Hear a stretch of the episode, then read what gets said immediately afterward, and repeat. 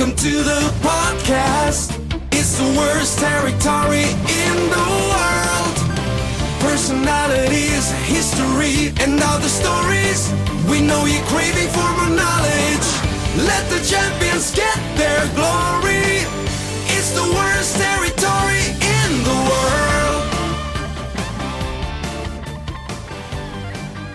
Welcome in, everybody. It is the best time of the week to talk about possibly the worst territory in the world. I'm Gabe Miller, sitting here with Chris Goff. Chris, welcome in. We have an exciting podcast today. And oh, we'll yeah. talk about our guests in just a minute. But Chris, how is how has the last couple of weeks been treating you? Oh, it's been great. It's been great. Uh, I got to be honest. Our our guest today is one that uh, I've looked forward to for a while. I do want to thank uh, Gil Rogers for the assist on this. Yes, he did hook me up with. Uh, with this guy in a long, uh, indirect way. But anyway, uh, our guest is going to be uh, one of our most flamboyant guests we ever have. And I wish that he was a guest on here every week, because I could probably talk with this guy for many, many hours. Uh, and I'm looking for, I have, se- I have sent this interview to multiple people around the world that I knew would really enjoy the raw cut of it. And uh, they have. So I'm looking forward to everyone hearing it.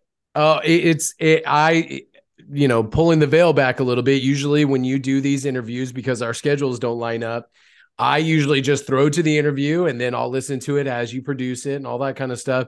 I listened to this interview because you asked me to before um, we went on here, and holy, I, there is not enough words in the English dictionary that can uh, encompass exactly what this gentleman talks about. Um, the way he talks about it, it is the best interview. I, and and you've done a lot of really great interviews, but I I gotta say, even you, I think we're taken aback a little bit. A couple oh, yeah. times during the interview, you were just like, "Wow, this is this is flying off the rails a little bit." So I don't know why we're I don't know why I'm kayfaving. Yeah, I don't know why we're kayfaving title, but uh, I wanted to give him a majestic. I'm using that word a lot today. A majestic introduction, but his we're talking about Rip Rogers, and Rip, Rip. Rogers only wrestled in the Central States for of in nineteen eighty-seven. I, he talks about how he, he had a, some matches in eighty-three, but eighty-seven is when he was here full time in the Central States, and uh, you know, of course, that's an era that is not talked about a lot because those are the dying days of dying the era, days. of the area. Yep. But, uh, I mean, I'm telling you what, Rip Rogers, uh, you know, I've seen shoot interviews with him, and I've never met the man. I talked to him on a, on a call. We set this up. Uh, when I called him, he just started going as soon as I started uh, on the phone with him. And then I explained to him, like, okay, well, let's uh, let's get started. And he's like, well, why didn't you just record this? I've been up and talking for a long time, you know, and he, and uh, and he's just that kind of guy. He really doesn't care um, right. what people think about him. Nope. And as you As you will find out, he is the most real, most over guy you'll ever meet in your life, and he'll tell you that. And I'll de- I'll tell you what, Rip Rogers was a character. I wish I knew him before I met him, because he would uh, I I'd just be loving to sit and hear stories from him all day long. But he has thoughts on, definitely has some strong thoughts on Central States, but also has strong thoughts on today's product, and you can imagine what those are. Yeah. And, uh, you, you know, I think if you've been in, quote unquote, inside the wrestling bubble for an extended period of time, there's a few, and you bring this up in the interview, so I won't go too deep into it, but Rip Rogers, not only is he known for his Twitter presence, boy, that's a follow, uh-huh. but he is one of the best trainers. I per, I mean, if you know anything about a lot of the people that have made it, quote unquote, Rip Rogers had a hand in training him. And so Rip Rogers is definitely one of those guys that has been around the business forever, seen it, done it. And I love the way he describes his training, how he trains people. It's oh, wonderful yeah. in this interview. But Rip yeah. is responsible for a, for a lot of uh, superstars. He is. I mean, if you really think about it, who are the trainers of the last, like, let's say, since the Attitude Era on?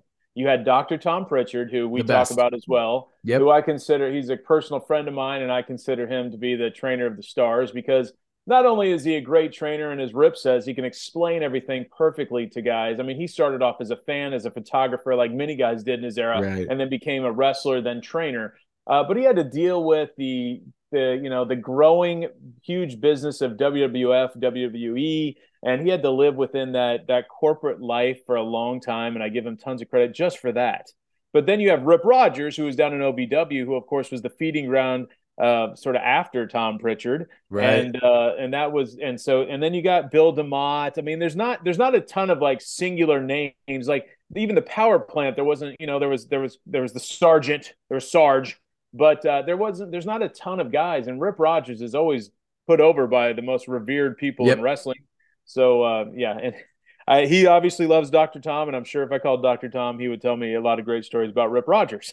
But um, I, I really I will, say, I will say this: I wanted to let everybody know right now, if you have this, if you have this interview playing in a workplace or around small children that you don't want to hear uh, sexual exploits and uh, cursing, then I suggest. And I try to put this in the in the notes when I, you know. Post the, these actual shows, not suitable for children if there's a lot of cursing or whatever. But this is definitely not one you want to play around them. I just make sure that you do not have it around them if you don't want them to hear this. I have not, I've never heard the F word so many times in a thirty-five, forty minute span. Freaking Leonardo da Vinci of cursing. I mean, this guy, this guy could take the F word. And I mean, I, I mean, I fancy myself as a, a fantastic cursor. Right. I took a lesson from him in Rip Rogers cursing school. And, uh, man, I, I think we all learned a lot on this show. Oh, man, I can't wait to get to the interview. But before we do, let's talk about a few news and notes. So coming out in the last couple of weeks, we have the big wide-eyed Tony Khan announcement. Mm-hmm. Can't, can't stand when he makes an announcement, Chris, because his eyes are really wide. Another and, another huge announcement. It's been another week, so let's have a hey. The, the ratings went down a hundred grand uh, the, in viewers, so let's uh, let's have a major announcement. And then, uh, but I'm so glad it wasn't in front of people, because when he's in front of people, he gets even more amped. Mm-hmm. And uh, his his eyes are really wide, and he's just like, hey, and he gets nervous. And, but anyways, so they make the announcement that they are going to run a show for the first time, I believe, in what thirty-one years, Chris. Um, in Wembley Stadium. Yeah. I mean, it's, an, it's, uh, yeah, I, it was ninety-two. It, I mean, is that yeah. it? Yeah. Wow. Yeah. Um, and ninety-two, obviously SummerSlam ninety-two, one of my good friends, that's his favorite pay-per-view. I think just because it was in a different country and the majesty, and there were some really good was, matches and yeah. moments in that show. Great um, matches but, and moments. You know, I, we know that Tony Khan is an old school fan, and obviously running Wembley and his connections with the, uh, with, you know, the sports leagues over there, you know, soccer, yeah. uh, he's going to have connections to get a, maybe a good rate on that building. So, hey, it's a cool thing to say that you, that you did. I think it's an, uh, you know, I did, Tony Khan has some, he has the, the means and the money to do some cool stuff at, at the very least. Now, the execution may not be what people want, but uh, he can do some cool things, and this will be cool. But as we were just talking, Gabe, like, and a lot of people are, what is going to be put on paper that is going to be a huge draw in Wembley Stadium? You know, let's let's take out all the outsiders right now that are not, not working currently. I mean, if you just take the roster you have right now, Gabe, and you're like, okay, let's put a card together of people that are currently on the staff that are no one that's suspended or anything like that. Okay. Uh, who, what is a what is a match that you think could do well there? Like draw a big house? What is the main event of a Wembley Stadium where you're hoping to draw, I don't know, fifty plus thousand people? I mean, you know, I've heard, I've heard obviously uh, M J F versus blank, you know, uh, you know, I've heard, I've heard M J F versus Goldberg. I've heard, uh, you know, of course we, we we'll talk about all the Punk stuff in a minute, but I mean, if you just had to go off, you know, people that are currently on the show, that's not a special person. I guess what I'm getting at is, don't they need like a special person to pop? I was, ju- I, I was just about to say, to your point, I'm literally racking my brain, and there is not a. Uh, so, so I, I'm going to double in this. There's not a match I can think of of current active stars that would draw a really big house. However, because of the venue, because of the history, because of the United Kingdom, do they need that big name to draw? Because apparently already with no matches announced, they've had an inquiry on fifty thousand tickets. So are they going to rest on their laurels? I mean, obviously you're right, Chris. We should bring, I mean, I think Goldberg is whatever, but you should bring in something. It should be bigger than life. This whole card should be stacked from top to bottom with the best representation of A E W. Right? But is he going to do that? I don't know. I I, I don't know. Like, uh, no, you're right. The just the um, you know, just the candidness of having this show there and having that kind of crowd, having a U K crowd. You know, the old story was when I worked at W W E, obviously, if, if it's the business is down in the United States, go across the pond and you'll start drawing well. And that's what Vince did a ton back then. He always had British Bulldog to put on the top of the card now. Like, who, uh, you know, they don't really have a super well-known British guy like the, the Bulldog back in the day that would be able to do that. Um, so, you know, at this point, uh, you're right. Just Just the gimmick of having it in England in Wem- Wembley Stadium is enough to put in. I mean, there'll be people in England that want to see a show. So there's going to be people there. But what are they going to put? It's a pay-per-view. It's all in. So what are they going to put to make it a memorable show for anyone that's not actually there just to see a show for the first time in England in thirty-two years or whatever? I don't know. Like, like uh, M J F would have to be it. I mean, the, I, you know, I, I would assume uh, Jericho or the E V Ps would put themselves in a position at the top. So uh, I guess one of the one of the things was uh, what Osprey versus uh, Kenny Omega. I yeah, guess. that's that's exactly what I was about to say. I was like, that's the only match I can think of where they could put it on because of the renown from their New Japan show and Osprey being a hometown guy. That is a really good call. But it, again, it's not like it's not gonna it's not gonna sell out Wembley, you know. But do, do they need to? I mean, it's it's kind of sad because he could just flub this show, and it's gonna get all this publicity because, again, of where it is and everything. So maybe the pressure really isn't on him to bring someone like Punk back. I mean, because obviously, so we'll get into it now. Obviously, the the choice. The soup du jour, I think, at least at the top of the card, would have to either involve the E V Ps and Punk in some regard. Yeah, yeah, no. I mean, you know, I've been playing around with with my friends saying, um, you know, it should be, it should be Punk, a returning Ace Steel and F T R versus the Bucks, Omega, and I don't know, to throw somebody else in there, Nakagawa or whatever. Yeah, somebody, is. somebody yeah. that they would consider a good friend that they want in that spot, but not Brandon Cutler, but somebody else. Yeah. Uh, but, uh, you know, I mean, that would be a huge match for yes. a one-off.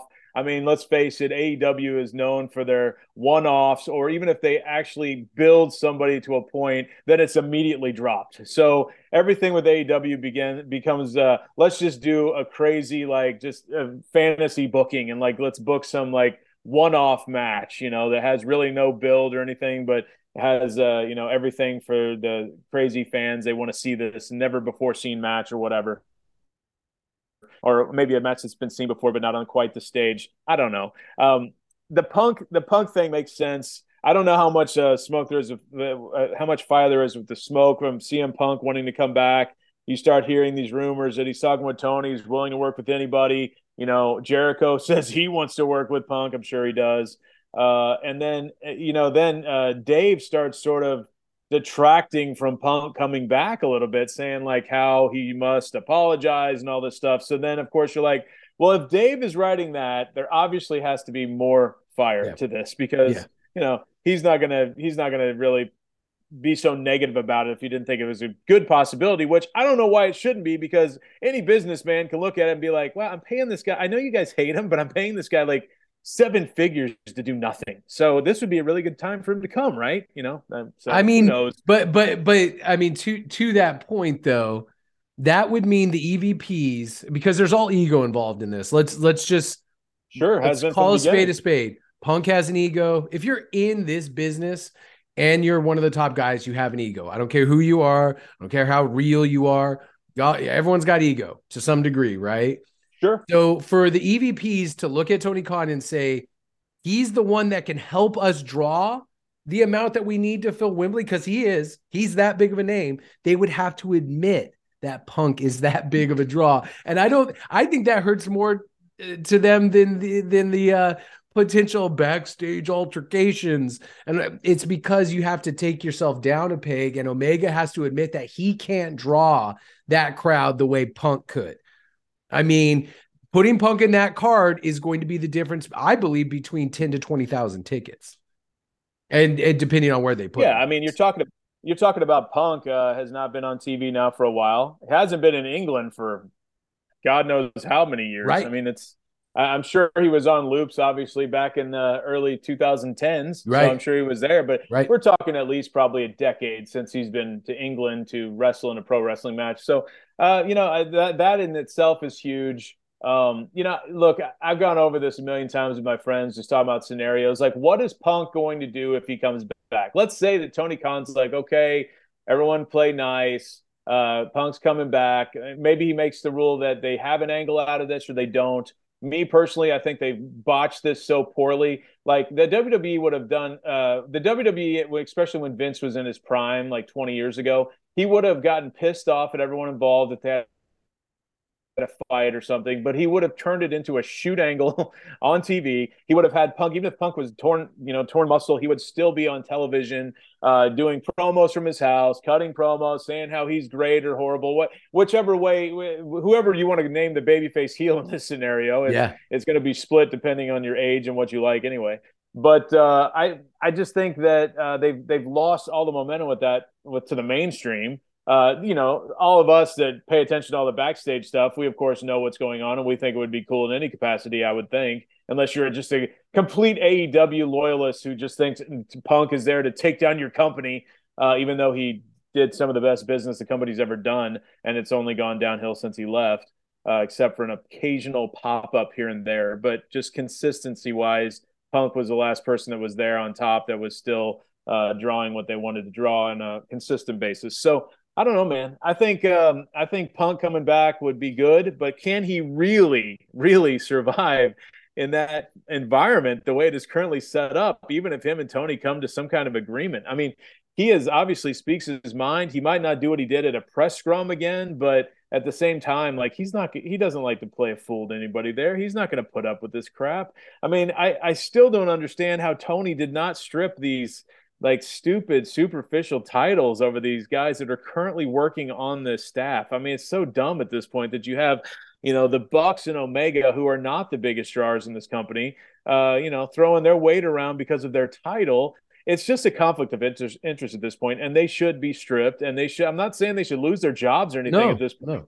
They should just not be in charge of telling Tony who can and can't come in and who they will and won't work with. I mean, that's just... I mean, how how is it not looked at as a conflict of interest by anybody else? You know what I mean? It, it it's it screams, uh, you know, nepotism or whatever to the highest degree. It's like, you know, these... And so what, Tony? These guys can do no wrong. So just by that, I mean, he's going to divide the locker room even more than it probably already is.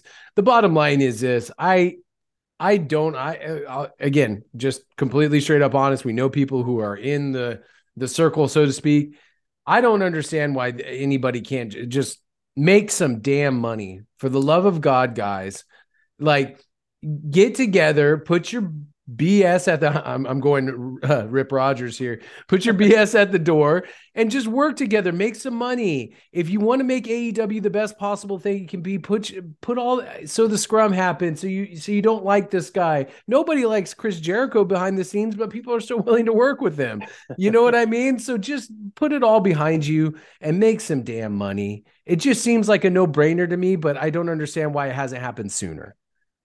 It has it. I, I don't know when they're in Chicago. I, apparently, they're saying the rumor is that Punk might return at their next Chicago show. I know this Wembley Stadium show is not not booked until the twenty-seventh of August, so we'll see what happens between right. now and then. Like I said, they have lost a ton of momentum or time, I guess, if anything, uh, to promote Punk as either the top heel or top babyface or however you want to pro- position him and whoever else is on the other side. If it's going to be... I, Like I said, who who does Punk even – in an eight-man or six-man tag of some sort, it makes sense for Punk to be with the E V Ps. In a one-on-one match, the only match that's even, like, credible would be, I guess, Omega versus Punk. But even that really doesn't have a lot behind it because it was really Ace Steel versus Omega hey. in the fight. So, uh, I mean, I don't know. You know, to me, it's like uh, I would be most interested in uh, – You know, a six, uh, even a tag with Ace and Punk versus the Young Bucks, or a six-man with, you know, Omega on the other side, and uh, you know, somebody on Ace and Punk's side. I don't know, uh, but I know F T R are their friends, so you know, I don't know how you make that not an eight-man. But anyway, I think there's ways to make this interesting, and but really long-term. Uh, I think that was the problem I had from from the beginning. Is like, okay, let's make some money out of this. Where's the money?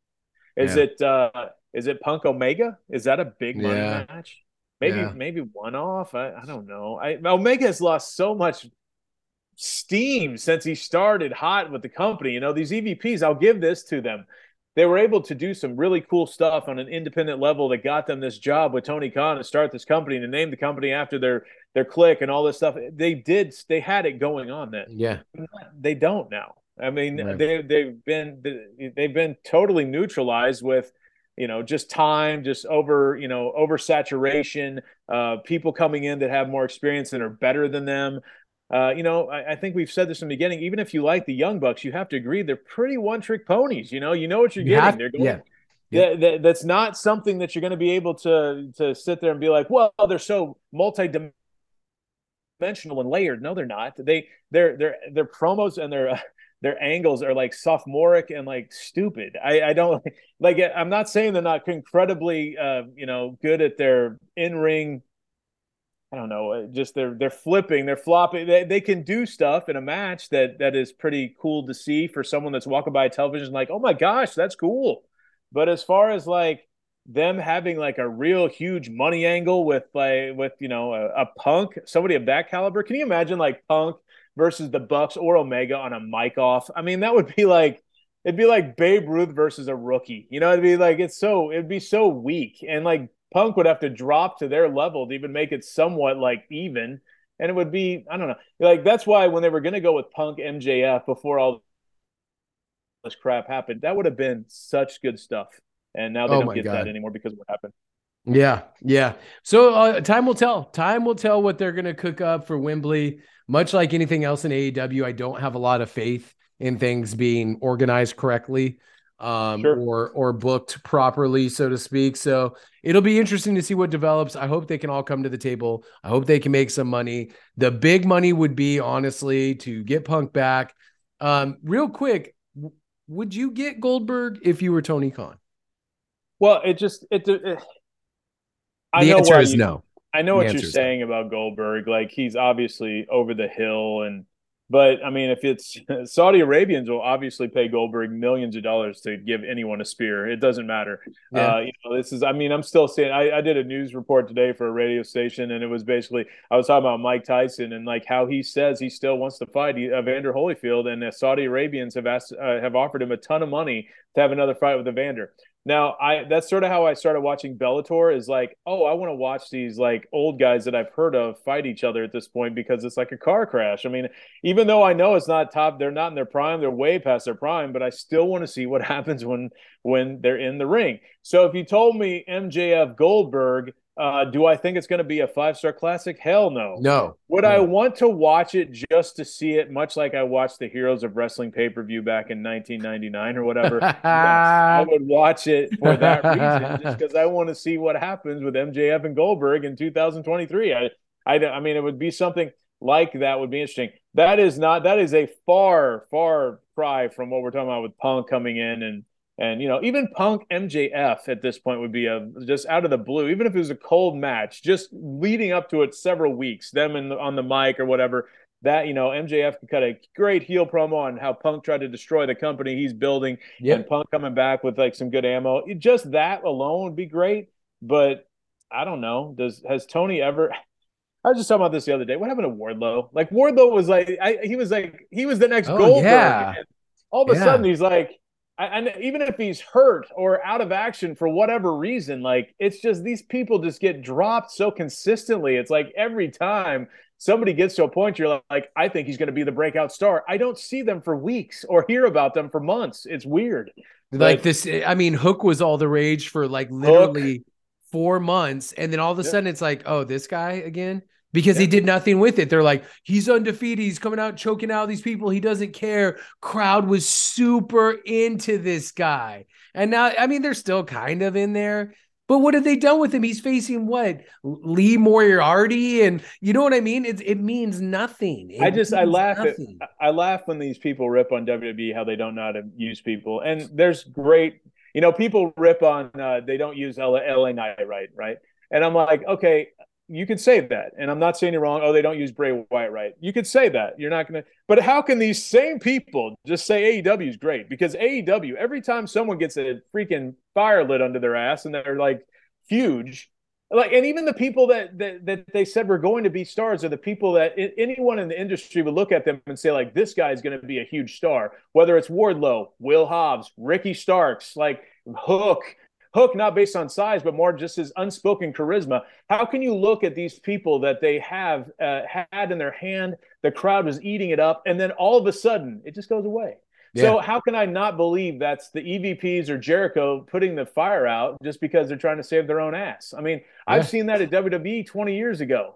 I'm not going to say who it was, but it was people that there were people that were getting really on fire, R B D being one of them, and people that did not want them to be on fire anymore. So they basically got put out really quick. Yeah. So, you know, it happens all the time, but it just happens very consistently in A E W. I would not put Goldberg on that card. I think it does something for the tickets. I think people would tune in, like you said, to see the car crash, but I think it's just, if you want to separate yourself from the competition, don't, they can't do that gimmicky type of stuff. They can't bring in, you know, they already, they already have their old timer with Sting. I would wrap up Sting's career at Wembley, honestly, because he's talked about retiring. He's talked about retiring. I would wrap up Sting's career at Wembley, you know, give him a nice send off and all that kind of stuff, but they don't need, they don't need like a Goldberg. They don't need like Hogan coming out and dropping a leg on anybody, you know, or whatever. Dude, that, here's the problem is that, that that crowd of people that you're referring to, they're they're they're gone. Most of them are gone. The only yeah. ones you can even talk about now from that era that would really consider doing it would be Sting, who's obviously under contract, Goldberg, who I think still wants to have another yeah. goodbye match, and then, you know, Punk. And then who else is out there that is like a huge game changer? I mean, that, that used to be the most fun part of like be, building into Mania back in the day. twenty years ago, there were so many people still in the cards, whether it was, you know, Macho Man was still alive, Roddy Piper, you know, even though these guys were limited physically to an extent, they were still doing it and able to do it and still come in and pop the house. Nowadays, you're to the next level, which is like sort of attitude era guys. And even those guys are getting too old. So now you're getting to the two thousands guys. And as we know, outside of John Cena, Batista, Randy Orton, some of these guys that were young twenty, twenty-five years ago when I was there and are still sort of kicking it around, you know, gone are the Hall and Nash and, and you know, and Jake the Snake and these guys that could have been like a, a big name back in the late nineties, but now it's uh, now it's done. So you're you're left. What if with he gets The Rock? Little. What if he gets The Rock? I I seriously doubt that would. I mean, I know I'm totally kidding. It, if you got The Rock, it'd be unbelievable. And uh, do I think that's even like in the that would fit, no. That would fill Wembley Stadium. Oh, that of course. What if he got Stone Cold? Yeah, yeah. Well, you Stone Cold. You'd have to be like, uh, you'd have to be Steve Williams. But um, you know, I don't. I you know, I, and I those people I think are too loyal to W W E and they yeah. have too oh, much yeah. tied in oh, with yeah. them. I, but, I was, uh, just, I, you know what? We should start a rumor on this podcast to see how far stretching our podcast strength is. The becoming. Rock. The Rock is coming to Wembley, according to two podcasters. The Rock didn't want to do WrestleMania against uh, Roman Reigns because he was holding out for the Wembley show. Yeah. Yeah. Let's start that rumor. All right, Chris. Well, we've, we've uh, filibustered enough. Um, I am so, so excited for people. I cannot wait to get the feedback on this. Why don't you go ahead and tell them a little bit more about your interview with Rip Rogers? Yes. Rip Rogers, as we talked about earlier, worked for Central States. He talks about some matches in nineteen eighty-three, but he was really full-time in Central States in nineteen eighty-seven. Those were the dying last few years of Bob Geigel's. He was still with the N W A at that point. Then he would move on to the W W A, Bob Geigel. But Rip Rogers talks about his time in Kansas City, talks about all the main players that were here during that time, and gives like a very frank conversation about each one of them. And then he also talks about what two hundred forty dollars will get you back in the day. And uh, let's see what else. And he gives his thoughts on Shane McMahon's working punch, plus much, much more. Rip Rogers. All right, guys, I can't wait for you to listen to this. This is a, this is Chris Goff's interview with Rip Rogers. And again, please, I can't stress this enough. This is not for everybody. If you have young children, kids, all that kind of stuff, get them out of the room. This is not the interview for them. And we'll see you on the other side after this dynamic interview with Rip Rogers. It's the worst territory. I am joined now by the hustler Rip Rogers, who was in the Central States in nineteen eighty-seven, but I want to talk about everything about Rip Rogers. And Rip, thanks for joining me. Oh, you're welcome.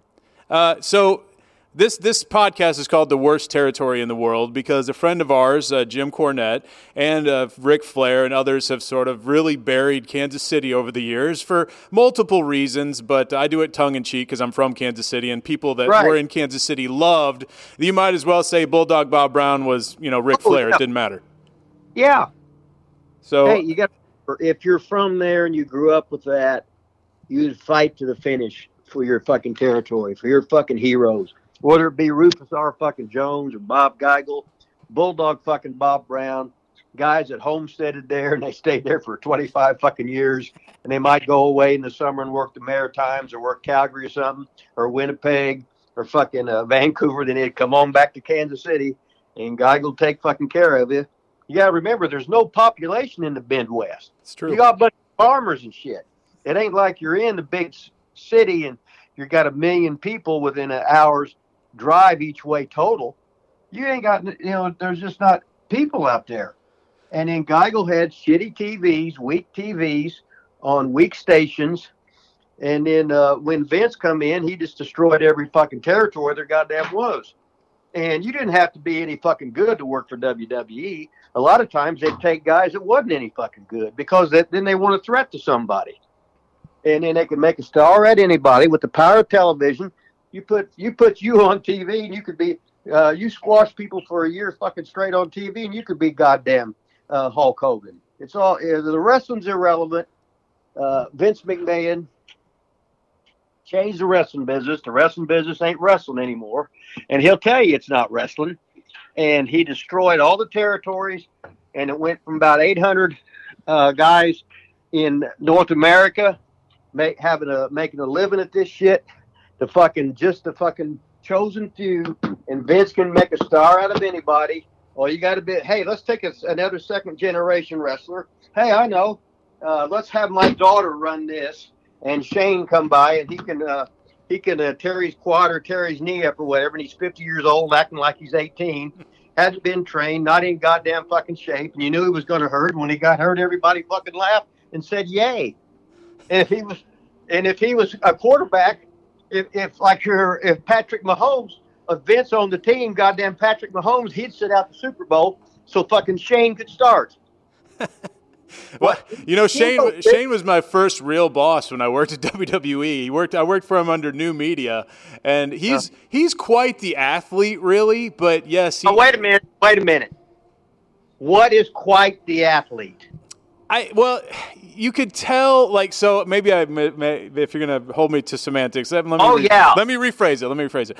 He was a, uh, I could tell that he grew up a kid that probably got a ton of shit because his dad was Vince. So you could tell he got really tough and started working on, like, chokeholds and, like, M M A style stuff at an early age. Now, I don't know how he did in, like, you know, like uh, football or sports like this, but uh, I felt that Shane was always, like, uh, a pr- could handle himself in a fight pretty well.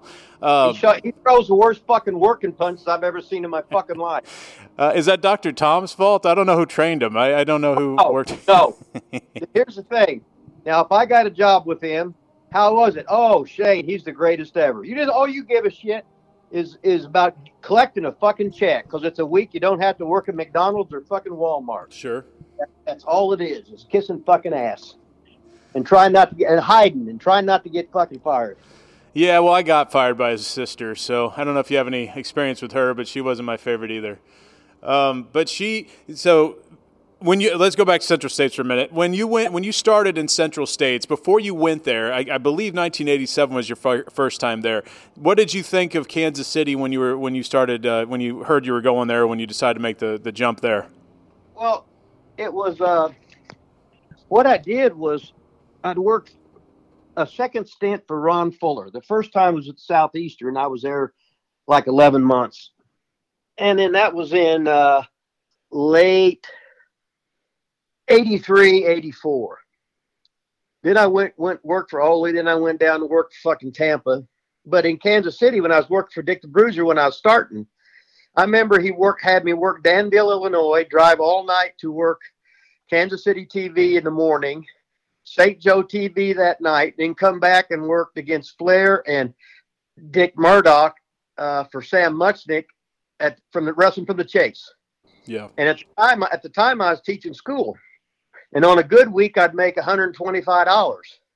No, one hundred twenty-nine dollars. And then, and sometime then the next week I'd have to pay teachers' dues. I'd make one hundred nineteen dollars.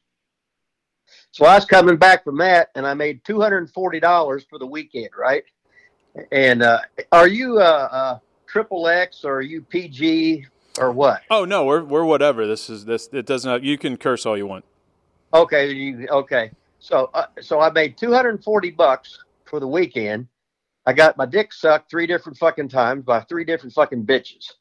And I said, what in the fuck? I went right back to Union City, Indiana, where I was a fucking high school teacher and a football coach. And I told Fish Lips, the principal, I said, hey, take my sick days, my personal leave days. And after that, I'll come in Monday. I'll work Monday through Thursday, and I'm out of here.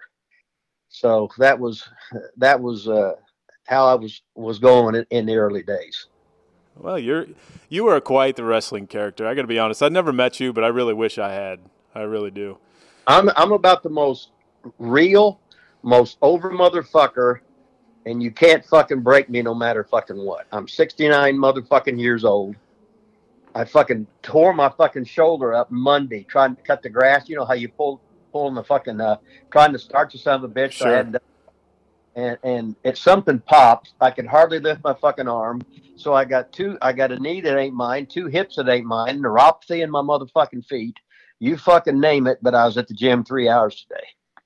Oh, I've seen you. You're still in tremendous shape. I, I, I will give you that, man. You you are uh, I, you look I, great. I, and the thing about it is, is I, I don't don't take steroids. Fuck them. I told them all, y'all. Can you imagine it getting in twelve contests in fucking eighteen months, clean no. and clean and winning two, and saying fuck you to everybody, and all the guys getting mad because they're on the shit, and I tell them about it, and they're fucking losers. Wow. And they're all fucking dead fucking soon. They got fucking bitch tits, and whatever you do, it don't fucking count because you're fucking cheating. Fuck you all. uh, you ran into my, by the way, you ran into a uh, Central States guy that's one of my best friends I, a couple weeks ago named Ace Steel. Oh, yeah. I liked Ace right a fucking way. Great right, guy. I, told me, now, I, I sort of got dementia. I can't remember shit. Okay. Then I'll fucking names and not a face, et cetera. Or guys fucking change, right? Yeah. But uh, no, he was over with fucking me. He said, I, I said, you're fucking over with me because he did something to the fucking little fucking buckaroos of, of the Tony Khan uh, little kiddie show out there. So he, he, so he was fucking over with me. He said he was in O B W, but uh, he was in a different class or whatever. So uh, yeah, he's a, he's a great guy, and uh, I I hope uh, he'll get another job in wrestling someday soon. No, um, I think you. Yeah, he's he's a good dude, but uh, I I know I've talked with you briefly about Bob Geigel, but coming into Kansas City, what did you think of Bob Geigel as a person, as a promoter? Well, I, I knew what I was getting into. I never really made went into different territories as far as financial dis- decisions. That's how stupid I was. I just wanted to work. I wanted to learn their booking system. I wanted to learn what they highlighted in their area. I wanted to see what I could fucking steal and take somewhere else. Because, and I wanted to, uh, like I just finished working with Fuller. And as soon as I come in, I shot an angle with Adrian Street. I worked with him for six straight months in all the fucking clubs, except like three days. Yeah. And then when I got done, as soon as I got done with that, I told Ron Fuller, I said, Ron, I'm out of here. It was the thing I did with Adrian was so fucking good. And I, I couldn't top it. It wasn't about the fucking money. It was how everything fucking clicked. And then I just, uh, I kn- I had met Geigel. It's like when I worked for Ole and, uh, and, uh, McMahon stole the T V time slot, so Ole got the championship wrestling from Georgia in the morning. And I remember Geigel would come in, and Jarrett would bring some guys in, and Crockett would bring some guys in and stuff like that. But uh, I known Geigel from then, and then because I remember uh, Geigel, he was he didn't know what the fuck to do. He had lost he had lost so much goddamn money. And he said, uh, uh, I want you to book this. I said, well, I ain't firing nobody. So uh, that's it. And I said, and I don't go in the office. No, uh-uh. I do it in my fucking head and at fucking home. And I said, I'm not interested in your opinion, because if you, because you've tried everything you fucking thought you knew or whatever, and none of it worked. And uh, he just sat there and said, yeah. I said, you're, you're trying so hard, you can't think straight. You got to get back to basics. You got to give guys, make them fucking characters and leave the fucking rest to me. So I remember I worked with Brody four weeks in a row. How was that? And, uh, he didn't like me. He didn't like anybody that was in the office. Uh, he was a great talent. And, and uh, so the first night we worked some kind of count out, and uh, he beat me up for twenty minutes. Right. And I just walked back in. He was fucked up on dope. And I said, I always heard you were pretty smart. And I said, uh, he said, you know, you beat me out there for twenty fucking minutes. You couldn't beat me. People were starting to cheer for me because you look like a bully out there. I said, you're a fucking about six six or whatever, and has the gimmick boots on, tremendous physique, tremendous fucking character, and you couldn't beat me. So you made yourself look like an idiot. He just fucking stared at me, right? Yeah. But I worked four weeks total with him. And then uh, I worked with Ox Baker. And then uh, Ox, I drew more money with Ox, because Ox just shut up and did what I told him to do. And then uh, and then Geigel couldn't stand it, because he he was wanting a shit and get it match. I said, it ain't fucking happening. I said, this is our fucking roster. Deal with it. And then so Geigel worked an angle, and uh, uh, I beat up Ox and handcuffed him. He's fucking gassed, and Geigel makes a comeback on me, and I rip his shirt off, and I work against Geigel for four weeks. Then the last fucking week, he slid Mike George into the fucking angle, et cetera. Then we had a good house in Thanksgiving, and then he stiffed. Uh, he was stiffing everybody on the fucking money. He didn't have any. He had a great love for wrestling. So, uh, yeah, he seemed like, so I, I met Geigel when I was just a little a teenager. He was, uh, okay. At that point, he was running uh, security at this yeah. big racetrack up here that we had, yeah. a horse track. Was Bulldog there too? It was Bulldog, Rufus, Mike George, and Geigel, all of them. Oh, fucking lovely. It was... It was great, because as a kid and your parents and everyone knew him, so it was like a it was like a meet and greet every day. Right, that was fucking that's fu- that's fucking awesome. Uh, that's like, I love working with fucking Rufus. I know how I know how fucking limited he is. Sure, I, Bulldog, and I used to ride with the Bulldog. I went to the Maritimes four times, and a couple times the Bulldog was out there, so I made every trip with the fucking Bulldog. And I'd fucking get in the girls' in the back seat, and I'd soil all of his fucking linens and shit.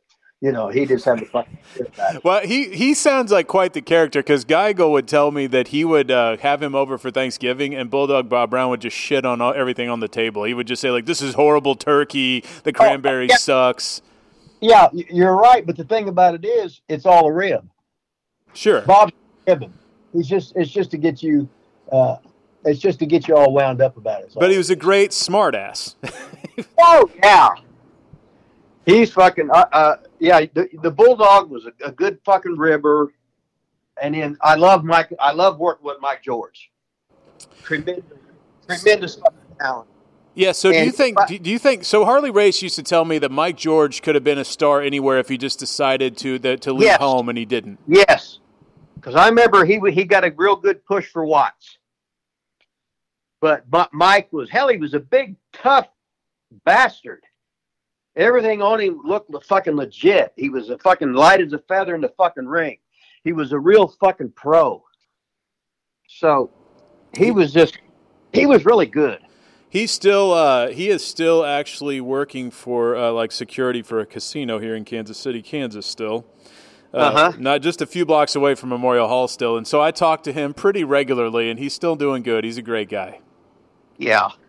I remember then, uh, okay, so it was, it was Thanksgiving night, and they always drew on Thanksgiving night no matter what. I said, Bob, my fucking check bounced. He said, don't worry about it. I'll get you tonight. I said, okay. So he's he snuck out the door, the back door with the money, right? Yeah. So I just fucking laughed. The next day, we go somewhere. He says, "Where you at?" I said, "Oh fuck, I'm I'm about an hour from my house in Indiana." He said, "What?" I said, "Oh no, you lied to me. You lied to me." I said, "Don't ever lie to me. I can handle the truth, but don't lie to me." And you lied to me, so fuck you. I'm not the bad guy. You are, you know. Sure, sure. I mean, yeah. If you stick up for yourself, you have to in that situation. Yeah. So Ox Baker was from Sedalia, Missouri, and I and I have some old uh, footage. Coal Camp. Coal Camp. Oh, he's from Coal Camp. Okay. I, yeah. Okay. But I, Sedalia's a bigger city, right? Yeah, that's a bigger yeah, city. Yeah. So he's so uh, yeah. So he says Sedalia, but he said, but it's really Coal Camp. Coal Camp is a is a very small like lake on the way to the lake city. Yeah. Okay. Um. And he lived. There was there was three houses in a row. It was like him and his wife, and then like maybe his parents and or brother or what. Anyway, there was three houses, like three identical houses in a row, and they were all like the Bakers. Oh, that's funny. Yeah. Uh, he he. I, I have some footage that I used in a documentary that I did on Kansas City Wrestling, and it's when he was basically introduced in Kansas City, black and white stuff, and he came out of the yep. crowd, and he was wearing a baseball hat, and he didn't have any facial hair, and he was wearing his big, thick glasses, and they introduced yeah. him, and he got worked in that way. And it's amazing what that guy did uh, in his entirety of his career, both in wrestling and Hollywood and everything else. Is that shocking oh, to yeah. you at all? Uh, the what now? Is that shocking to you at all that he had such a career? No, that motherfucker could fucking sing. Jesus Christ. What a fucking voice. And in, if you've seen him, he's such a fucking character. Just looking at him, old walrus face with the fucking shaved head, how big he fucking was. He was just a total, he was just a total fucking gimmick. And then he would try it, and whenever he tried and bully somebody, all you had to do was stand up to him and he'd cower like a little fucking kid. Oh, I, I was just kidding, you know. Foxy Oxy. He was fucking great. Hey, but I just came to mind because another guy who was very big but would probably do that. Did you ever have any run-ins with another guy who was in the Central States named the Russian Brute? Now, who was that? I, I don't remember his name. So if you did, if you, you would know him, uh, he was in the... He was in the dying days of the A W A, and he he lived around here, and I just I just didn't know if you had known him. I don't know his uh, shoot name, but uh, I remember the I remember the hardest the hardest I've ever been kicked in my life was working T V for fucking Geigel when I was just starting, and it, Alexis Smirnoff kicked me in the chest so fucking hard, and then fucking I remember Murdoch fucking potatoed me. I thought he broke my motherfucking jaw, but then. It, I'm thinking I was so rotten. I wasn't even trained. I bullshit my way in and started learning. Oh, wow. That's why I was talking to Murdoch. I told him, and and he says, and I said, you, I said, you fucking asshole. We worked the fucking chase, and you busted me, you potatoed me in the jaw. He goes, I remember you. You moved. Just a fucking, right? And I said, I had I had black hair and an afro. He goes, yeah, I remember you. I said, you lied, motherfucker. He just fucking laughed. One night we was working in Dayton, Ohio, and uh, I was supposed to take the brain buster, right? He said, fuck that. We're doing a roll-up finish. I ain't beating you with no fucking brain buster. You're too fucking good. I just started fucking laughing. And what a uh, oh, we was, oh, it was just, it was just, I just fucking loved the rest. Oh, yeah, you can tell. You can tell you love it. Every interview I've ever seen you do, it, you're obviously a, a professional wrestling fan through and through. Oh, I used to, I remember, God, uh, in the early seventies, I go down to the pipe shop in downtown Seymour, and they they used to have, so I bet they had about six, seven, eight magazines out. And I'd get all them fucking magazines and buy them all. And I used to have, God, I, when I went to Cauliflower Alley Club about five years ago, and uh, when I went there, there was a, a flood in my basement, and my sump pump didn't work. I lost everything I ever had since I was born. Oh, man. To a flood and that fucking, uh, whatever you call that black shit, you know. Uh, but anyway, I lost my every fucking thing in my scrapbook, all the ki- every picture I had wrestling, all the fucking programs, all my fucking tapes, D V Ds, you fucking name it. Lost fucking. God damn. Horrible. Wow. Yeah. Such is life. Could you imagine if that happened to Jim Cornette? That would be a really bad... He'd probably go on a rampage somewhere. Well, you know, he'd come out and Yeah, I've seen I've seen Jimmy beat out the windows with baseball bats. uh, I so, love the story about when they made fun of his car getting like destroyed on Raw, and then he uh, and they went home for like two weeks or didn't talk to anybody from the office because it was his it was his shoot car, I believe, that got his uh, the back windshield rolled into and broken. Um, did, hey, did you ever work with Colonel DeBeers, another Kansas City guy from Saint Oh, Joe? Oh, well, fucking uh, uh, the fucking Colonel.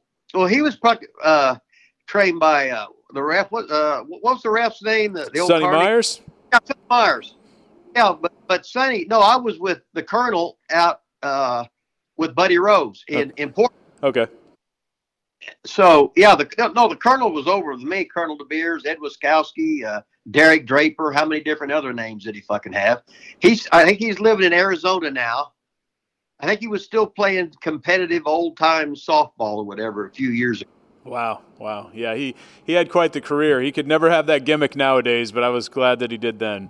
Oh, yeah. Well, any well, nobody could have any gimmick in wrestling. A heel could not would be allowed to get heat and say anything. So, so okay, so with that in mind, and you talked about how it's all moves now, which is true, my argument with my friends that talk about wrestling and stuff is like, when I was on the writing team, I couldn't write anything controversial because they wouldn't allow the fans, the T V, whoever, critics wouldn't allow the heel to get any, you know, fire at the beginning because they get pissed off. And I'm like, you got to wait till the end of the storyline because the, the the baby face wins all the time, but they don't let it breathe enough to even before they get offended by everything. So I don't even know. Besides power, besides the powerful guy like holding down people, it's really hard to do any kind of sexual angle. Uh, racial angle, uh, nationality angle, without someone getting offended. So I don't know what else you can really do. In any, in any movie, you got a good guy, bad guy. The first step is to have the, the bad guy bigger than the good guy. Sure. Then the bad guy cheats. You don't have to say anything. You don't have to talk about, you don't have to talk shit. It's good versus evil is all it is. And we've gotten away from that. We have. I, I feel like people don't like the, they don't like the heel to ever get any heat anymore. It just, it without somebody getting offended. I just, I don't know. I can rant about that all day, but I just, it's, it's really hard to have any kind of angles that were great when I grew up could not be used today, which sucks, but you know. Yeah. Uh, did, but, you, did you, it, did you, sorry, go ahead. Then again, anything old is new again because the new audience hasn't seen nothing but shit for how many years? twenty. That's like, you know who Serena Deeb is? Yes. I trained her for years, and, and she I trained her as a guy to work with all the guys. Then I'd have the guys work like a girl. I says, okay, now you're both girls. Now you're both fucking guys. Now you're a, a guy that's two hundred. But and uh, now, even though you're smaller, you're working like a. You got to learn to work every situation there is, so you're never flustered. You're always miles ahead of fucking everybody. And everybody I did had hour broadways. Some guys could do ninety. Had two guys had over two hour fucking matches called in the fucking ring, and it made sense. And I and I taught my. I had over I had over seventy people go to W W E, et cetera. But they're not, they're not, I'm not talking about fucking Brock and Cena and Batista and stuff like that. I'm talking about guys that come in and start in the beginner's class, like, uh, uh, like Mondo, the Spirit Squad, like Johnny Jeter, the Spirit Squad. Sure. Like, like uh, Santino Marella from fucking Canada. They all lived over them cheap ass apartments, would have six guys in a goddamn fucking room. And it was, had the time of their motherfucking lives. J T G. He, he was right in there, all these guys, and they got runs. Some of them had ten-year runs in W W E, and they came from the O B W beginners fucking class. Oh, you're known as obviously one of the best. Like, Doctor Tom Pritchard is one of my really good friends, and him, you, uh, you know, there's a handful of guys known as the best trainers in the last thirty years. Doctor Tom, what I do, Doctor Tom can explain everything in detail. I'm like a fucking ninth-year-old cussing at you. And style. and I can make you fucking good. Now, Tommy, he'll stroke your ego and really explain it. I said, well, God damn it, do this, you know. And is and we got completely different fucking styles, but I'm doing like uh, to push you. A coach is supposed to, I'm I'm supposed to do my best to make you better than I ever was. I made all the fucking mistakes, and I know what the answers are, and I'm going to tell you what they are, but you're not going to understand them until you think what I'm telling you is bullshit. But you're going to see after about ten times of failure that what I tell you is, is the goddamn fucking truth. Yeah, you you remind me, in, in college basketball, you remind me of a Bobby Knight type guy. Did you say Bobby Knight the same time I did? Yes. Okay. Well, well you're I'm from, from in, you're from Indiana, so I guess that's that's yeah. going to happen. Uh, a couple, few more guys I wanted to ask you about from Kansas City days. What about um, a guy that died prematurely, but I thought I, I don't by his look and in the ring, I thought he was going to be something big one Dave day. Pe- Dave Peterson, yeah. Okay, fucking great. Dave fucking. It, it, it, see how I fucking you just start talking and I I I, I said Bobby Knight. I said uh, Dave Peterson, D J yeah. Peterson. Yeah, yeah. He was he he had the look. He was good in the ring. I don't really know if he could talk much. I haven't really seen a lot of interviews with him, but when I see old footage of him when I was younger, I was like, "Who's this guy? Like, why, why wasn't he in the you know the, the big leagues?" But uh, yeah, he was the, right. He died in a his motorcycle wreck, I believe. Yeah, or I knew it was some kind of wreck. Yeah, with the vehicle, I couldn't remember what it was. So, did you ever? Did you ever have? You talked about Sonny Myers earlier. Did you ever have, meet up with him in Kansas City? Did you ever have him ref oh, one of your matches where he would uh, count with his foot? No, uh, but uh, Uncle Lubitsch used to do that uh, a lot of. He he, a lot of times he would do that in Dallas, and then uh, some guys would would get down, but they wouldn't count with their foot or their hand. They would just count. They would go one. I said, "Lazy, get your ass down here." Then when I'm now I'm sixty-nine years old. Now all of a sudden I understand they can't get up and fucking down. I, no, I'm sure there was a reason for it, but it was I have some footage of, of Sonny Myers doing that. It just makes me laugh every time I see it. Oh, Sonny was funny because he was an old carny, right? Yeah, he fucking carny. And he's hat chat chat chat chat talking the shit in the fucking ring, and there, there's nothing better than having a good time in the fucking ring.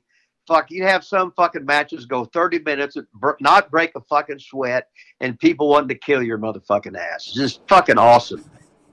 Did you ever work for Gus Karras? No, I always heard the stories, and I always implied about them, but he was, but he wasn't there. Okay, yeah, yeah obviously Harley owes a lot to him. Uh, yeah. Did you have a? I, I needed to ask you about the Saint Joe was the midget capital of the world for many years, thanks to Lord Littlebrook. Oh yeah. Uh, Lord. Did, did you have a lot of uh, one of his one of his sons is still alive, goes by Little Cato. Um, but uh, did you have any? Uh, did you? But one of my friends told me that on a Thanksgiving, I think it was eighty-seven, had to have been. Uh, you teamed up with Little Tokyo uh, to, in some kind of tag match. And he said it stole the show that night. I didn't know if that was a regular thing, how much you worked with the midgets, or how much interaction you had with them. Well, I. That's like when I used to be, I used to be a part owner in I C W in the eighties with Randy Savage, his dad, his brother, Ronnie Garvin, Bob Root, Bob Orton Junior So, and then we used to get uh, all our midgets from Littlebrook, you know, sure. We'd get the Lula, they'd come in for two weeks and the midgets would come in for two weeks. And I can give you violence or I can give you comp, whatever, you, whatever. You got to know how to work the first match through a main event and don't overstep your goddamn fucking bounds. And that's what guys don't understand, you know. You know, uh, is ha- know your fucking role. It's like it's like baseball. I'm the leadoff hitter. No matter what, I get guy get on base. The sec- the second batter is to either bunt the guy to second or hit hit behind him to get him to fucking second base. Then we got our third and fourth hitters to drive that son of a bitch in. Know your fucking roles and everything. And in, in wrestling, guys. I remember we uh, remember Rick McCord. He was a good worker. We had been nice. Yes. He owns a limousine. I'm going to be out in uh, uh, for Herb Simmons. Sure. In March or, or May, May thirteenth, he's got a big. The he's big got a big run. Show over there in near Saint Louis. Yeah. I was just in the one in Indianapolis here. This was a, yeah last week. Uh, it was uh, Friday, Saturday. So then I'm coming in for Herb on on uh, the, the thirteenth. Uh, yeah, that's that's when it is. Uh, what was I fucking talking about? God damn. Herb was a Herb was a big. Uh, he's a you know obviously a, a, a disciple of, of Mushnick and uh, yeah.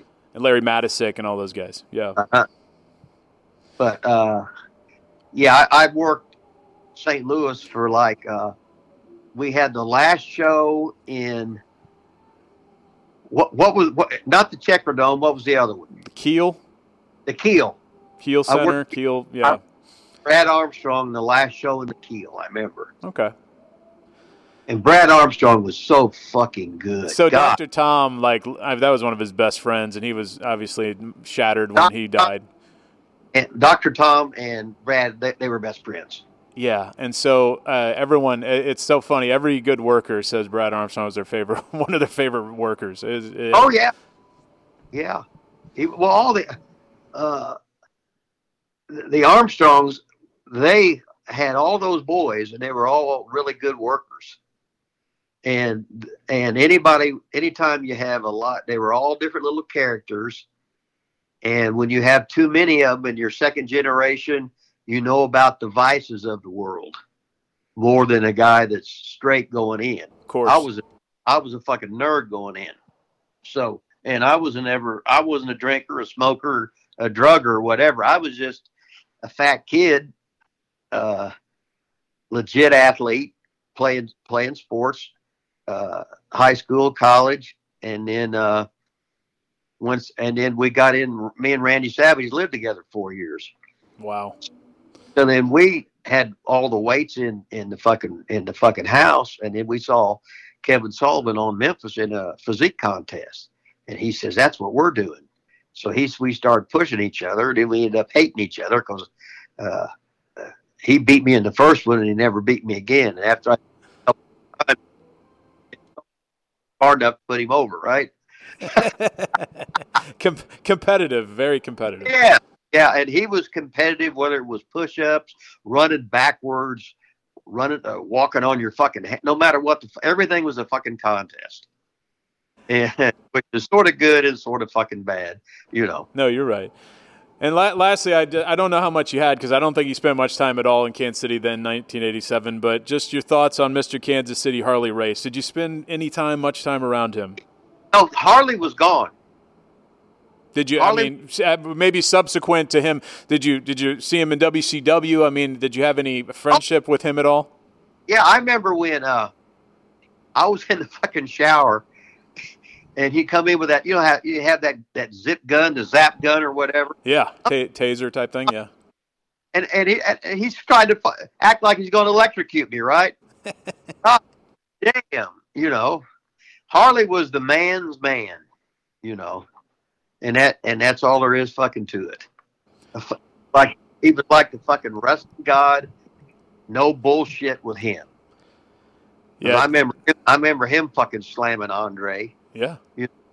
And uh, before Hogan, yes. And Harley was in the ring. Was you never really thought he was hurt, no matter what. That he was just luring you in for the fucking kill.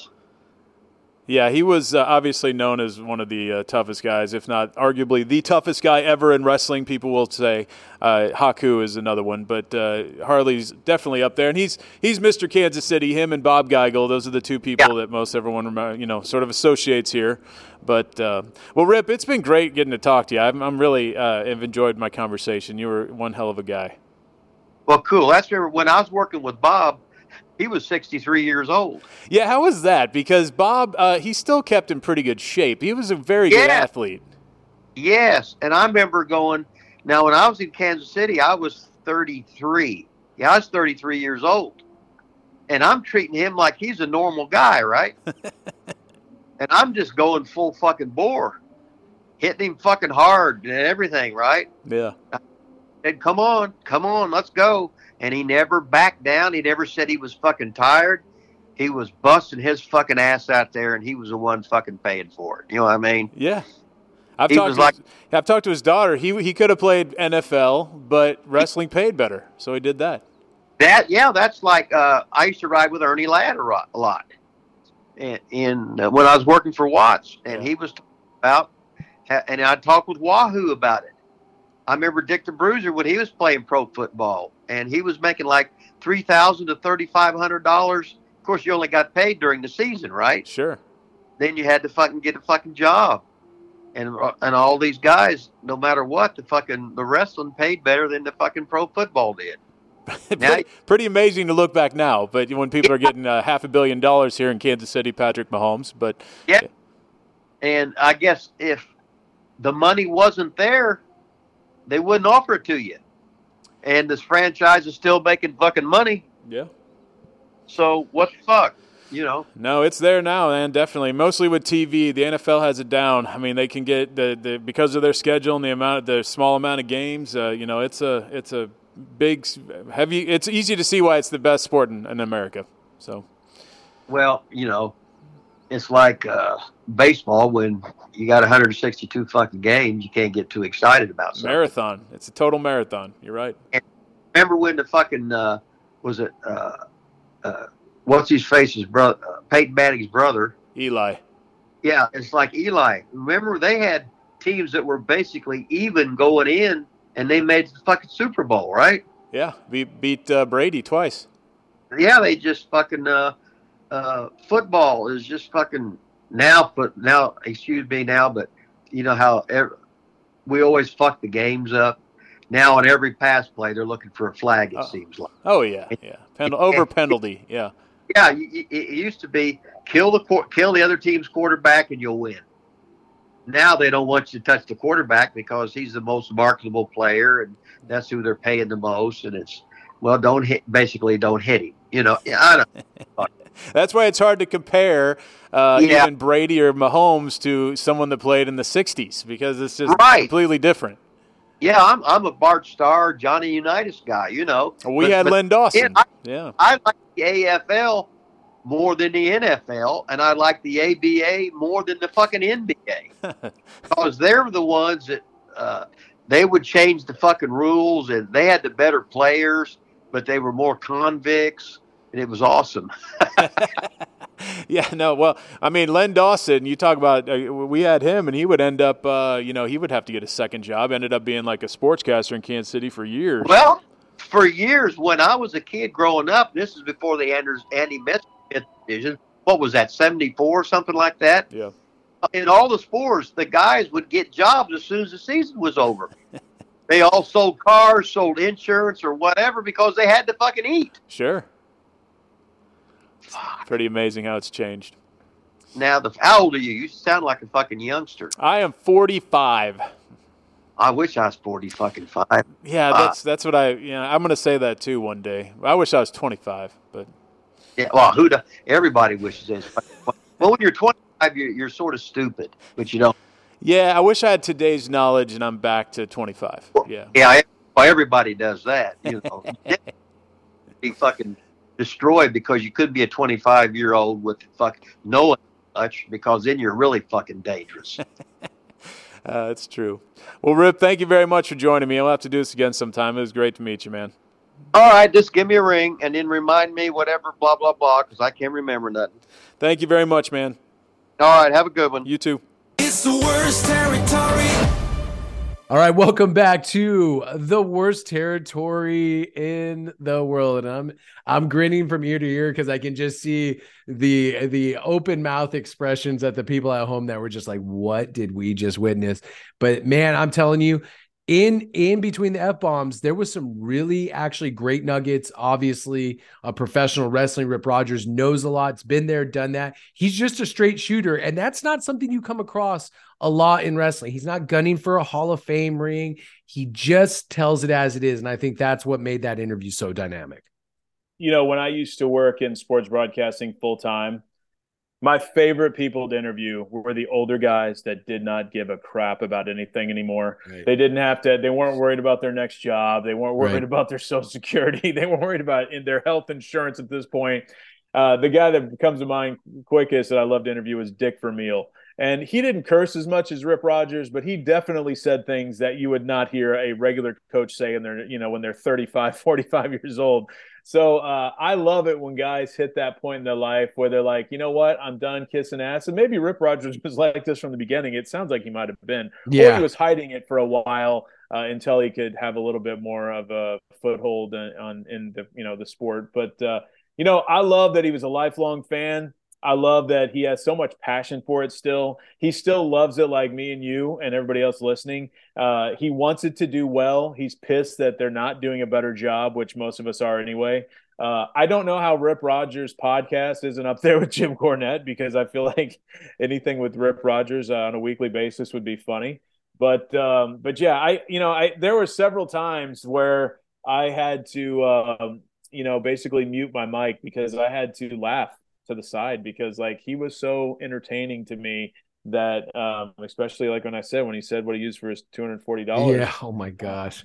I'm uh, outside I'm outside working on a chicken coop, and my father-in-law looks over at me. He goes, "What in the heck are they talking about?" And I was like, well, this guy Rip, you know, went into it. But yeah, what a great oh, interview. Man. It was it was so much fun, and I hope to have him on again. Um, I want to I want him to be on again at some point, just to Absolutely. talk about anything. I, he could talk about, you know, drying paint. I don't care. It'd be it'd be hilarious. But thank you to Rip Rogers, and we hope to see him again soon. Absolutely. Thank you so much, Rip, for uh, jo- joining us. That was an amazing interview, Chris. It is that time, but this time you don't get to pick your menu again. I am going to give you just one item, and this week's item is Easter eggs.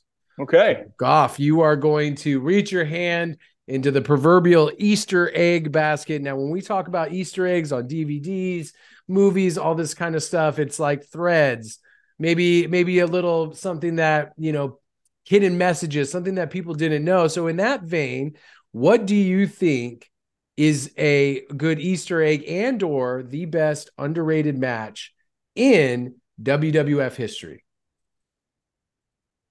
So something that people don't talk about. It's not like one, it's not the Hell in the Cells, is, but it is just a match that you feel can define, you know, a period, a moment, or whatever. Gosh, I'm trying to, I'm trying to, I mean, if I would go back to something like that, it would go back to my, um, probably more my childhood. Um, some of the matches that I thought were, you know, I thought, man, I, you know, like the first Royal Rumble on pay-per-view was a huge match to me. Um, and it gets talked about not as much because the eventual winner, Big John Studd, yeah, was yeah. around for another, like a cup of coffee, and then he was gone. So of course, looking back, it's like, why the hell did Vince put it on Big John Studd?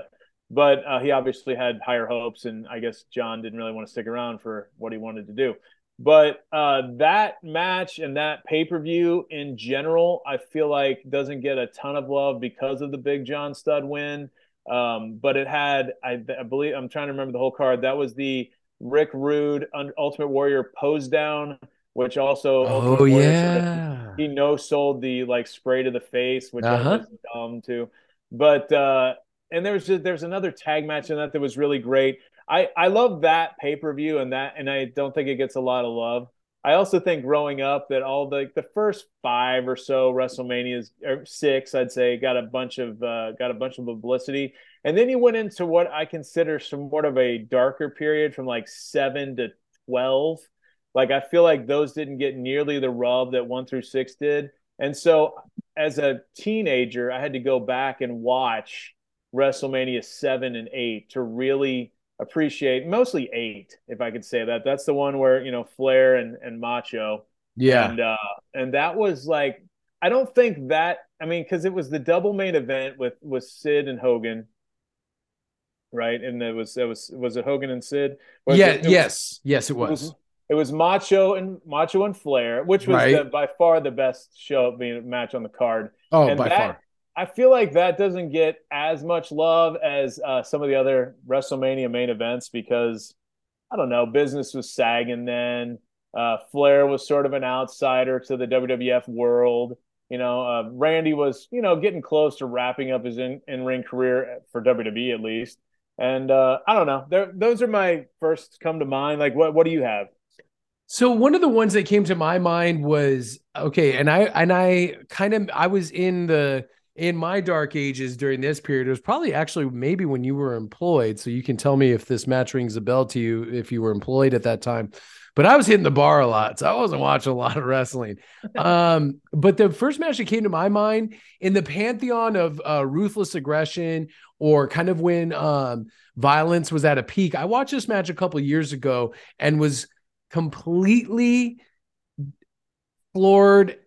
Jaw was on the floor. It was insane. Shane McMahon and Kurt Angle. No, the King of the Ring.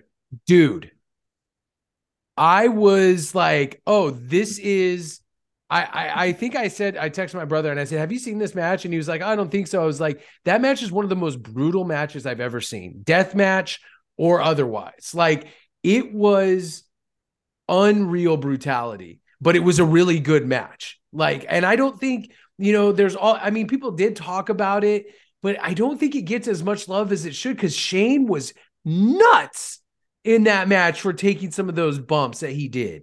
Like, so I, I had to, I had to defend Shane this week, as you heard me talk yes, to Rip Rogers. Yes. he, he thinks Shane, he does not have high regard for Shane no. McMahon. No. Uh, but I, Shane in his, like, Shane is the last person that wants to take, I know this seems sort of hypocritical, because what I'm going to say is he is not the kind of guy that wants to take any shine off anybody else on the roster, but he also understood that being a quote-unquote McMahon meant something on the card, especially in the Attitude Era. It was like a huge thing. If your last name was McMahon, you're going to be in a main yeah. event type level spot. So he would do like an incredible – he got known for incredible bumps, and so, of course, he always had to one-up himself, falling off like the Titantron or whatever. Oh, my God. But uh, but that match with Kurt Angle, yes, I was working there, because that was right before I went to the writing team, because uh, that was King of the Ring two thousand one, and that's when um, – you know, uh, when Kurt Angle kept suplexing him into the yes. glass that wouldn't break. Yes. And Shane uh, took it two or three times before it yes. actually, like, went down. Um, like, he ended up, uh, like, I kept worrying that he was going to hit the glass and fall and hit his head, you know, like, because it was just so brutal. And knowing Shane, he's going to break the glass. And then afterwards, Vince McMahon was so pissed, because the person that was supposed to put it, I can't remember the story now, I don't want to say the wrong thing, but they thought that the one that they kept, that the one Kurt kept suplexing in was the breakaway glass, and it was not. It was a different panel. And so I don't remember if Vince was mad at the person that didn't put the right panel in the right place, or Shane and Kurt not sort of knowing which one to go to. But either way, it was it was supposed to break away, and it didn't. And uh, somebody, you know, Vince was pissed that night, of course, because he was worried about his son and, you know, continual bashing into it by Kurt. But Uh, that that is a that is a brutal match to watch, especially that part. It, it, I mean, I now I, I was really blown away actually by both of their performances, honestly, but especially Shane. And I was like, man, people don't really talk, you know, because Shane's done so many, like you said, the crazy Titantron bumps and Hell in the Cell bumps with crash pads underneath it, all that other kind of stuff. But that was, I think, that was his match. That was his match of like, I can lay it down. And yes, Rip, you're totally right. The worst working punch in the history of professional wrestling. There well, is, like I said, is that Doctor Tom's fault? Because Doctor Tom's the one that helped train him. Yeah, but exactly. I'm, I'm joking. It's not Tom's fault. But but and I got to correct punch, you real quick. Be- hard. I, I got to correct you real quick because I, I I looked it up while you were talking about it. Uh, eighty-eight was the first Royal Rumble, and it was won by Jim Duggan. Okay, but that wasn't on pay per view. See, the, oh, okay. the eighty-eight okay. Royal Rumble was on U S A Network, and Jim Duggan won that. The first Royal Rumble on pay-per-view was in eighty-nine. Nine, and Big John Studd. Big John Studd, which, of okay. course, like, had been big several years before, had sort of went M I A. This was his big return. They had this big pomp and circumstance. And when he won, it was like, ah, ah, ah, ah. You know, it was like no one cared. And uh, then okay. he's gone. So it was like, wow, what? That was like one of Vince's, like, big, like, you know, bloopers of, like, pushing someone that really he got nothing out of that win. Uh, you know, so, but yes, um, that's interesting I, that Duggan won the, the one on U S A, like, again, another guy that it kind of never went anywhere. No. Yeah. I mean, he was always just a good, he was like the, uh, he was like the the the Bushwhackers of the single division, you know? He was like always there. He had a nice little program with Macho Man as he was King Hacksaw Jim Duggan there for a while, and he took that from Macho. Oh, yeah. But I remember he, that. And he had some good pay-per-view matches with Demolition. He was in that six-man, and he had some good stuff, and he but he was just the perennial, you know, babyface mid-card guy that was always happy, and the kids loved him, and he sold merch, and, you know, he's still that today. He still plays the same guy. But uh, I, I really thought you were going to choose some demolition matches as um, because there are some really fine demolition matches that that don't get talked about a lot. Well, it's funny you bring that up, because another reason why I think uh, Royal Rumble eighty-nine is good is because that was the first time they had number one was Axe and number two was Smash, and they had to go out and fight each other, the first two people in the Royal Rumble. That's right. And, and I so remember they, that. So they played the first music, and Howard Finkel and his booming voice introduces Demolition Axe, and then then here comes Demolition Smash, and of course everybody. He's like, well, you know, Ventura's still there. And he's like, well, what are they going to do? They're going to fight, aren't they? And so those two fought and had to, like, beat the crap out of each other. Because you at, at that point, it was, you know, everyone was still, like, gunning to be the the, the winner of this Rumble, man. It was a bet, furthering their career, you know. So they would still – they weren't going to just sit back and be friendly partners. They were going to fight. And so um, that was uh, that was w- another reason why it made me think of Royal Rumble eighty-nine. But Demolition had some great matches. They were a great working tag team. Great I, tag team. I always argue with people. Like, I know L O D had the L O D pop and all that, the Road Warrior pop, but Demolition, better working team by far. Um, I don't think they were even comparable. I do think the Powers of Pain were a complete ripoff of L O D. I don't think Demolition was, and uh, you know, I don't Demolition think Demolition was either. Honestly, I, I really, I, I don't. I think it was another good thing. Shane McMahon match that I think's not really underrated necessarily, but uh, I loved him and Vince McMahon. Um, WrestleMania yeah. seventeen, uh, when he did the Van Terminator, he had practiced that for a long time at the uh, studio, and when he was able to connect uh, pillar to pillar like R V D with that trash can on his dad, I mean, it was. I, I don't know, like I. Shane was a friend of mine then. I, I loved Shane. He was my boss. I thought he was great. And I thought he, and if you knew Shane, you knew he wasn't like a huge a-hole. He was not a guy that was like clamoring for fame. He didn't need it. He had plenty of money. His wife is loaded. It's, it didn't matter. He just loved the business so much. And he loved being a part of it in any way. And um, I don't know, when I see people, when I hear people laughing about him tearing his quad and stuff, and like I sort of defended him with Rip before Rip just shredded him. But uh, I don't, you know, I don't. Uh, I feel bad because I, I know the real Shane, and I know that uh, what he really feels about the W W E. And that, that that was one of the points in the interview where I was like, oh, this is getting like it was. It was almost his his attitude towards you was almost confrontational. He was, because he was saying I didn't want to get fired. That's why I said he's good because I didn't want to work at McDonald's, which. At the time, and I brought up, well, his, his sister fired me, so, you know, um, but I, I don't have anything good to say about her. I don't know if you have anything to say about her, Rip, but I don't like her either. And uh, he didn't say anything. But, um, but no, Shane, he um, he does not like Shane. And yeah, Rip did not let, take nicely when I said he's a good athlete. As he said, semantics-wise, I really meant I think Shane is a pretty tough M F-er. I really I do. agree. I agree. I agree. Uh, I mean, if you met Shane, you would see that he could probably – I think Shane still at this point could probably beat up most of the locker room. Uh, yeah. Not Brock and people like that, of course, but I mean, uh, the people that – I think Shane is a big, has been underestimated his whole life in that regard. So, um, you know. But I digress. Shane and Kurt Angle from King of the Ring two thousand one. That's a good Great match. match. All right. So, uh, Chris, why don't you tell us what's uh, coming up? Do we have anything coming down the? Are you working on some uh, exciting yeah. interviews? I'm playing. I'm playing hit and miss with Curtis Hughes, but that's going to come soon because I would just. Uh, and also some other guys that I want to talk to. I've been. T- I've, obviously, I want to talk some more N W L. Uh, yep. Jeremy Wyatt, Michael Strider. Those are two guys that I've been like saying, hey, at some point you need to be on here. Yep. Uh, Dak Draper. Talk to the Regal Twins. They want to do stuff, uh, and then some other other. Other guys that are here for like Central States area stuff. Uh, I don't know. You, Gabe, you definitely weren't around. He was here, but I don't know if you've ever heard of him. But uh, there was this Metro Pro champion. He, he worked for Harley, went to Japan, big guy. His name was, he went by the ring name of Bull Schmidt. Oh, yeah.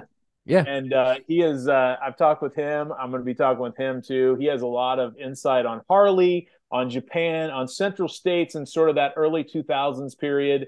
And uh, I've been trying to track down Trevor Murdoch, too, because he's another guy who I've worked with. Oh, for, man, that would be over, great. Over a decade. And he's he's obviously had a resurgence in his career in the last few years. So um, I want to get his thoughts on just, you know, being a being a guy from the Midwest, and he's still doing it in his forties. So that's good stuff. But, yeah, plenty of guys that we can talk to uh, through the years of Central States Wrestling. And, in fact, my friend today said, you know, you need to get you need to get the Reverend Slick. Oh, yeah. Of course, he was he started managing in Kansas City, and there's a long rumor that he is the son of Rufus R. Jones. But hey. I know that you have said that's not true, correct? Oh, uh, oh uh, yeah, it, he is not the biological son of Rufus R. Okay. Jones. Okay. And I would love to talk. Hey, let me get in on that interview with Slick. I got something to say about his sister. I, uh, I got something yeah. to say about his sister. But, um, yeah, that that sounds. I mean, there's, I, you know, and please go. It, it, you know, if we haven't told you, we haven't told you so far this episode. Go like and subscribe our YouTube page. Also, don't forget to leave us a five star rating wherever you're listening to this podcast. Leave us some feedback. Tell us uh, what we what what you like about the podcast. Heck, even tell us what you don't like. And uh, you know, uh, it really helps us get noticed. And also, don't forget to uh, oh interact with us on our Facebook page. That's what I was. Yeah, I was going to say. The the Facebook page, which is facebook.com slash worst wrestling, or look up uh, worst territory in the world on Facebook. Um, we're up to about five hundred people now. Yeah. And I'm looking forward to, like, you know, like I, I just posted the Casey on the Mat documentary on there, which yep. is on YouTube, and it's been there for years. But I want people to see that. See, they can, if you haven't really been around very long to know some of the early, early history, the Orville Brown years of the late forties and all that. Through through basically the late eighties, um, that's a pretty good documentary. Uh, at least the interviews of the guys that are no longer with us, they're they're interesting to watch. Uh, but yeah, I want to have more interaction with everyone there, and Gabe, yeah. you too, on that that Facebook group, because uh, I think there's a lot of people that are going to be liking the podcast, and and also video clips and other stuff we can put up there that have to do with uh, Central States. Yeah, I was going to put up a poll here pretty soon and uh, get, you know, get some more interaction. But yeah, interact with, us, interact with us on all those social media platforms. We really appreciate the support. It's actually been bizarrely amazing that everybody is really, really enjoying this podcast, and how many people have asked me, hey, you know, can I get it? You know, the guys I still work with, you know, how many, oh, can I come on the podcast? You know, can, can this person be interviewed? You know, there's, there's a lot of love for us out there. So it's been pretty amazing, Goff. So we'll, we'll see what the future holds, but uh, we appreciate all your love and support. Uh, Chris, any final thoughts, or are we going to sail into the sunset now? Yeah, it's time to go. I hope you enjoyed Rip Rogers, and uh, we'll, we'll bring him on again. And uh, you guys are going to, now you can take the earmuffs off your kids now. Yeah, absolutely. Well, thank you so much for joining us right here on the worst territory in the world. We will see you next time. Bye-bye. It's the worst territory in the world.